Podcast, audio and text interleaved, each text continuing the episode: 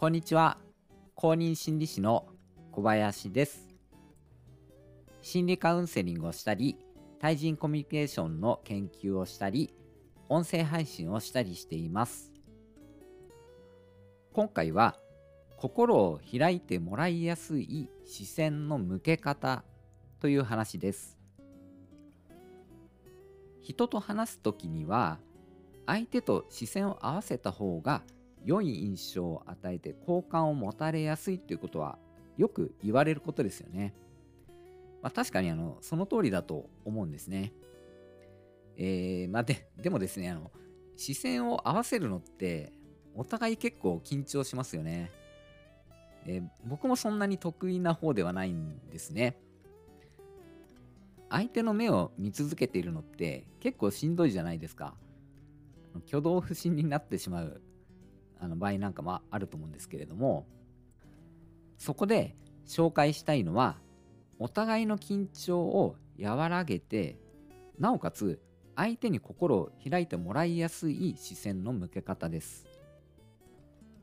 今回お話しする方法を知っておけば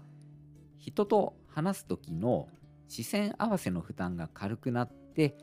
好印象も抱かれますのでもしよかったら参考にしてみてください。それでは本編をお聴きください。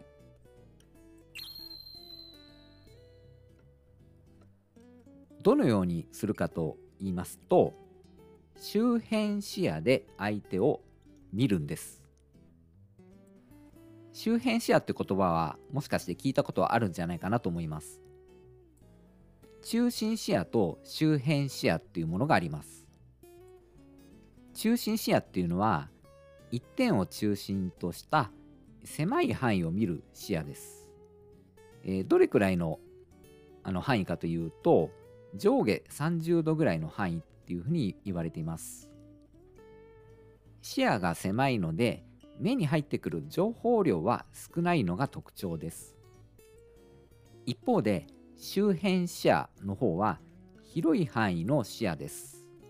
えー、どれぐらいの範囲かと言いますと上下130度ぐらい、えー、左右で180度ぐらいの範囲です。視野が広いので目に入ってくる情報量は多いというのが特徴です。そして今回お話ししたいのは中心視野ではなくて周辺視野で相手を見るということです。詳しく説明していく前に周辺視野にする方法を教えていきたいと思います。えー、これをやってみるとあの実際にあこれが周辺視野なんだなっていうのが分かります。えよかったらあのこの放送と一緒に、えご自身でもあの一緒にやっていただけたらと思います。まず左右の人差し指を立ててえそれを目の前で合わせます。えそうすると今見えているのはあの人差し指2本の人差し指ですよね。指に集中して見ている状態えこれが中心視野で見ている状態です。次にやっていただきたいのは左右の指を見ながらえー、その両方の指が見えなくなるギリギリまで左右に広げていってほしいんですね。どうでしょうか？そうすると視界が少しぼやけて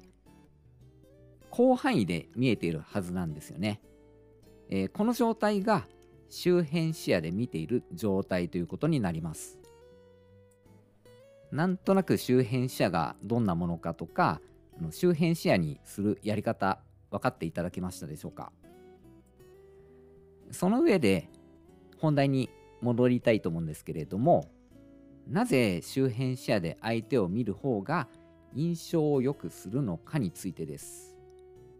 えー、まずあの先に中心視野の特徴を話していきますが中心視野っていうのは視線が刺さるような緊張感を相手に与えるんですよね。えー、目をじっと直視されるような感じですよね。一方で、先ほどやっていただいたやり方で周辺視野にするとソフトな目になっているはずなんですよね。そのようなソフトな目っていうのは相手に緊張を与えにくいんです。しかも相手だけではなくて自分自身も相手の目を直視しなくて済むのでリラックスして余裕を持つことができるんですよね。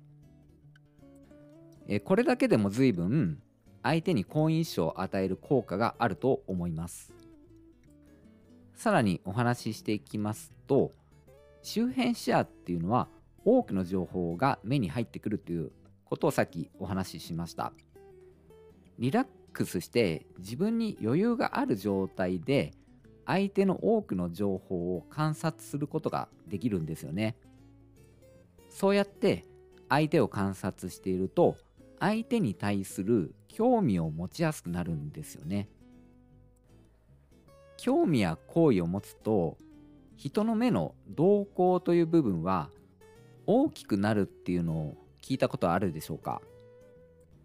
念のため動向について説明しますけれどもえー、いわゆる黒目と呼ばれる部分ってありますよね。えー、その黒目のさらに中央にある、えー、真っ黒い部分です。それを瞳孔と言うんですね。瞳孔っていうのは目に入る光の量を調節するために明るいと小さくなって暗いと大きくなるっていう性質があります。えー、実はそれだけではなくて人の感情によっても大きさが変化するんです。興味や好意を持つ人と、えー、向かい合うと人の動向っていうのは大きくなります。え逆に興味がない人だと小さくなるんですね。それを理解した上で、えー、ここからがポイントなんですけれども人は瞳孔が大きくなっている目と小さくなっている目を無意識レベルで見分けているんですね。もちろんあの目の前の人を見てあこの人の瞳孔大きいなとか小さいなって、えー、そこまではあの気づかないんですけれどもそれはあの意識のレベルの話なんですね。え無意識っていうのは意識よりもたくさんの情報を得ているです。えー、なのであの人の動向の大きさっていうのを無意識レベルで、えー、キャッチしてるんですね。えー、それによって目の前の人があこの人は自分にとって好意的であるかあのそうではないかっていう情報を受け取っているんですね。えー、なかなか不思議な話なんですけれども、えー、そうしますと無意識レベルの話なんですけれども人は目の前の相手が好意的な目をしていると安心して心を開きやすくなるんですね。ということはですね、えー、ここでつながってくるんですけれども周辺視野で相手を、えー、見ていくことで自分の動向が結果的に開いていくと、えー、それによって無意識レベルで好意を受け取った相手が、え心を自分に対して開きやすくなっていくというえー、そういう話なんです。以上、ここまでの話が今回話したかった内容なんですが、ついでですので、えー、これも話していきたいと思います。えー、それは、好印象を与える視線のそらし方についてです。今まで話してきたみたいに、周辺視野で相手を見ればいいっていうふうに言われましても、えー、ずっと見続けてるわけにはいかないですよね。とそもそも会話っていうのは相手に視線を合わせたり外したりっていうのをしながらコミュニケーションをとっていくものだと思うんです。ただその視線の外し方で印象が異なりますので、えー、どういった視線のそらし方が印象を悪くしてどういった視線のそらし方が印象を良くするのかそのあたりを最後にお話ししていきたいと思います。真上に反らす。これは相手に威圧感を与えます。斜め上に反らす。これは相手に優越感を与えます。真横に反らすと、え無関心さを与えます。えー、真下に反らしたらどうなるかと言いますと、え、自分が萎縮していることとか自信のなさみたいなものが相手に、え、伝わります。それじゃあ無難な視線の反らし方はどうかと言いますと斜め下に反らすです、えー、この角度が印象の良い角度になっていくんですね、えー、ですので、えー、まとめますと会話では視線を相手に向けるときは周辺視野で見て、えーぼんやりと見るんですね、えそして視線をそらすときは斜め下にそらすそれでまた視線を相手に周辺視野で向けるとあのこういったあの繰り返しでコミュニケーションをとっていくっていうのがおすすめになります。まあ、ただこれ慣れないと結構難しいかもしれないですね。はい、えー、今回は会話で緊張を和らげ心を開いてもらいやすくするために周辺視野で相手を見るということ、えー、また視線をそらす時には斜め下が無難ですよという話をしました。これでなるべく負担なく時折視線を向けたり外したりしながらコミュニケーションをとっていただければと思います。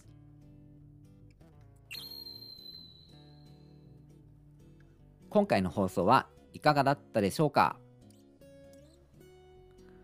えー、今日は12月10日なんですけれどもあの12月に入っている割には結構今日あったかい日だったんですよね。なんかあの個人的なこのままずっとあったかいままでいてほしいなと思うんですけれども多分そうはいかないんですよね。こう急に寒くなったりするんじゃないかなっていうふうに思って、まあ、そう思うとちょっとなんか不安があるみたいな感じではありますが、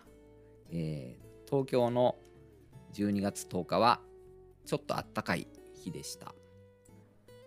今日も放送を聞いてくださって本当にありがとうございます、えー、皆様が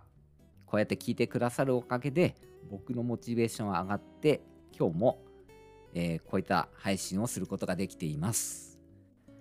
これからもお役に立つ情報を発信していきたいと思いますのでどうぞよろしくお願いいたします。放送に関するご感想やご質問またはリクエストなどがありましたらコメントをいただけますと大変嬉しいです。